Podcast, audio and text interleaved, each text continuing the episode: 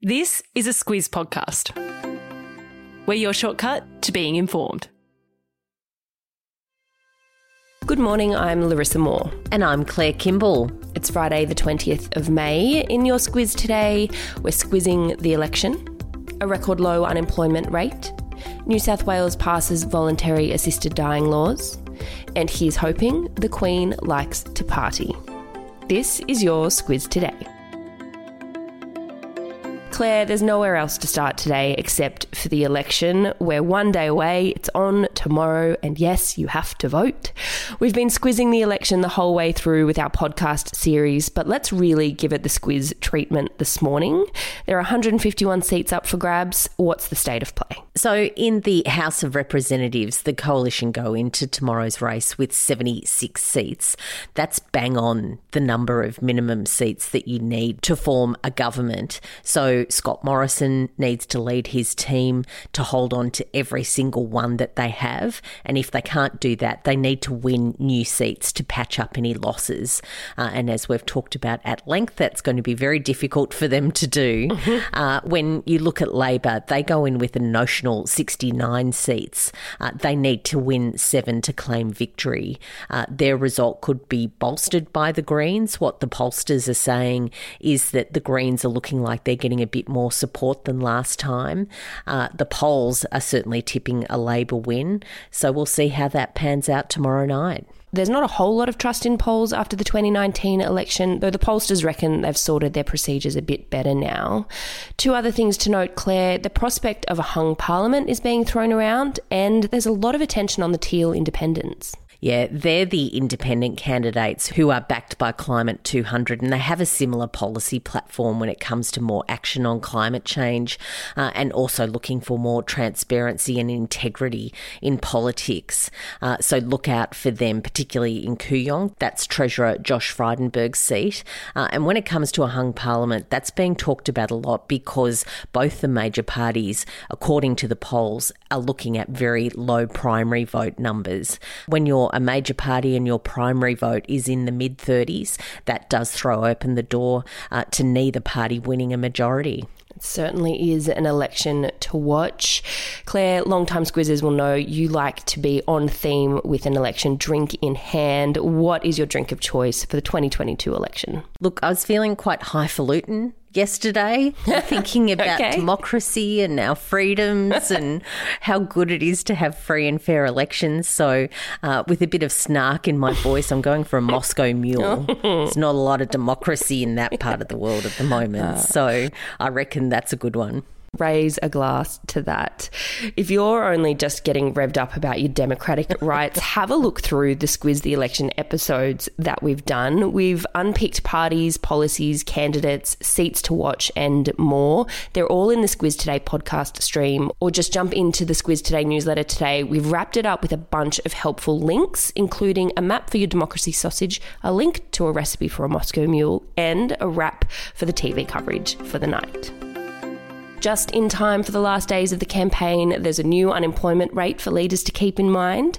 With Australia's unemployment rate falling to 3.9% in April, it's the lowest level in 48 years, but there is a bit to unpack here, Claire. Yeah, there sure is. And that's because when you actually get into the detail of it, uh, a net 4,000 new jobs were created in April, which is quite a bit lower than what the analysts were expecting. Uh, what has happened is that 92,000 full time jobs were created in April, but there were 88,000 part time jobs that were lost. What it's pointing to is that people are working a bit more, so their jobs have sort of been upgraded. Uh, but long story short, that's what's driven that unemployment rate to drop to 3.9%. It is the lowest uh, in almost 50 years and quite a record. Lots of people in jobs, but there are other issues to point to. Economists say the most severe workforce shortages in 48 years. One silver lining, though, economists reckon that the job figures mean wages growth will increase, with workers starting to see bigger pay rises as employers compete for their services. To New South Wales now, voluntary assisted dying laws were passed by the state parliament yesterday. It's been 20 years since the concept was first debated in that parliament, with New South Wales the last state of the country to make it legal for terminally ill people to end their lives. What unfolded yesterday is both the Premier Dominic Perrottet and the Labor leader Chris Minns voted against that legislation, but MPs were granted a conscience vote, so they were able to do what they wanted on that without any sort of ramifications. Uh, the scheme could take up to 18 months to implement. Uh, it can be accessed by people who are likely to die from a disease within six months uh, or a year in the case of those nasty neurodegenerative diseases. Uh, it's something that was welcomed, of course, by supporters after their long run fight, but also to note there were those who say that it will be judged by history as a big mistake. Voluntary assisted dying is still not legal in the territories. It's something that Prime Minister Scott Morrison says he has no plans to change if he stays in government. Labor have said they'll prioritise a parliamentary debate on it if they get into power. Overseas now, and the UN is warning that the world is headed for a global food shortage due to the situation in Ukraine. And that's because Ukraine is known as one of the world's breadbaskets. It's one of the things about this war in Ukraine that I've learned I didn't really know. I guess I sort of had an idea, but I didn't really know that it was such a big contributor mm. um, to food exports. We're talking about things like wheat uh, and maize and also cooking oils. What Guterres says is that that is going to contribute uh, down the line, not just to the 30% increase that we've seen already, uh, but to ongoing and lasting price rises. And that could tip tens of millions of of people over the edge when it comes to food insecurity, he says. And that is followed by malnutrition, mass hunger, and famine. Guterres is working with Russia, Ukraine, the US, and the EU to try and restore food exports to normal levels, but it is, of course, an extremely complex situation. The Queen's Platinum Jubilee is coming up in June, 70 years on the throne.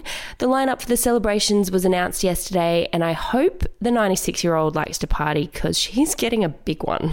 Yeah, it's one of those ones that's going to be quite awkward for her not to go to with all of these big names. Of course, what's happened of late is that she's been picking and choosing what she's gone mm. to and making decisions on the day. So there's been some really big events that she's had to miss. Uh, but this concert lineup is is just extraordinary. Diana Ross, Duran Duran, Rod Stewart. Uh, we're talking about Brian May from Queen making another appearance. He very famously, 20 years ago at the Golden Jubilee, uh, performed God Save the Queen from the roof of Buckingham Palace. Mm. Uh, he's going to pop up again. It's a bit of a surprise. Uh, and there's also plenty of non musical stars who will uh, grace the stage across that festival. People like Sir David Attenborough and David Beckham I reckon they'd be quite the duo, those two. Hopefully, uh, not singing a duet. Not sure how that would go. but Dame Julie Andrews is there. She's, of course, a national treasure. And Ed Sheeran, he'll be out performing. Those two could probably whack together a pretty good duet. That'd be pretty good, I reckon. Friday Lights, Claire, an election watching suggestion from you. Look, for me, when you're getting to your election night viewing and you're looking for some sustenance, you need something that you can deal with with one hand because you've got the iPad in the other as you're trawling all the websites and the AEC. Uh, so today I've got my favourite homemade sausage rolls. Um, they are really easy to make, they're really delicious as well, and make a double batch, wax them in the freezer because we might need to settle in for a few days. It could be a long one. Oh, there's a thought. Uh, I will hold on to the thought that sausage rolls are delicious instead. Squiz the day or across the weekend. I know what you're going to say, Claire. It's International Tea Day on Saturday. it is. It's also uh, World Whiskey Day on Saturday. So, really, you can pick your poison, I guess. Whatever you need to get through election day. now, before we wrap up, Squiz Kids, of course, put Prime Minister Scott Morrison in the hot seat earlier this week. Claire, today they grill Shadow Education Minister Tanya Plibersek. Yeah, it's a really interesting listen, that one. She's Labor's spokeswoman on education. So, of course, she has lots to say about kids and school and what she was like growing up. Uh, also, why politics is so shouty. So, it's a really good one. Just search for Squiz Kids in your podcasting app. Now, we will have one last Ask the Squiz out tomorrow. We're going to run through a bit more about Election Day as well as answer any of your questions. So, shoot them through ASAP if you've got any last minute ones to hello at thesquiz.com.au.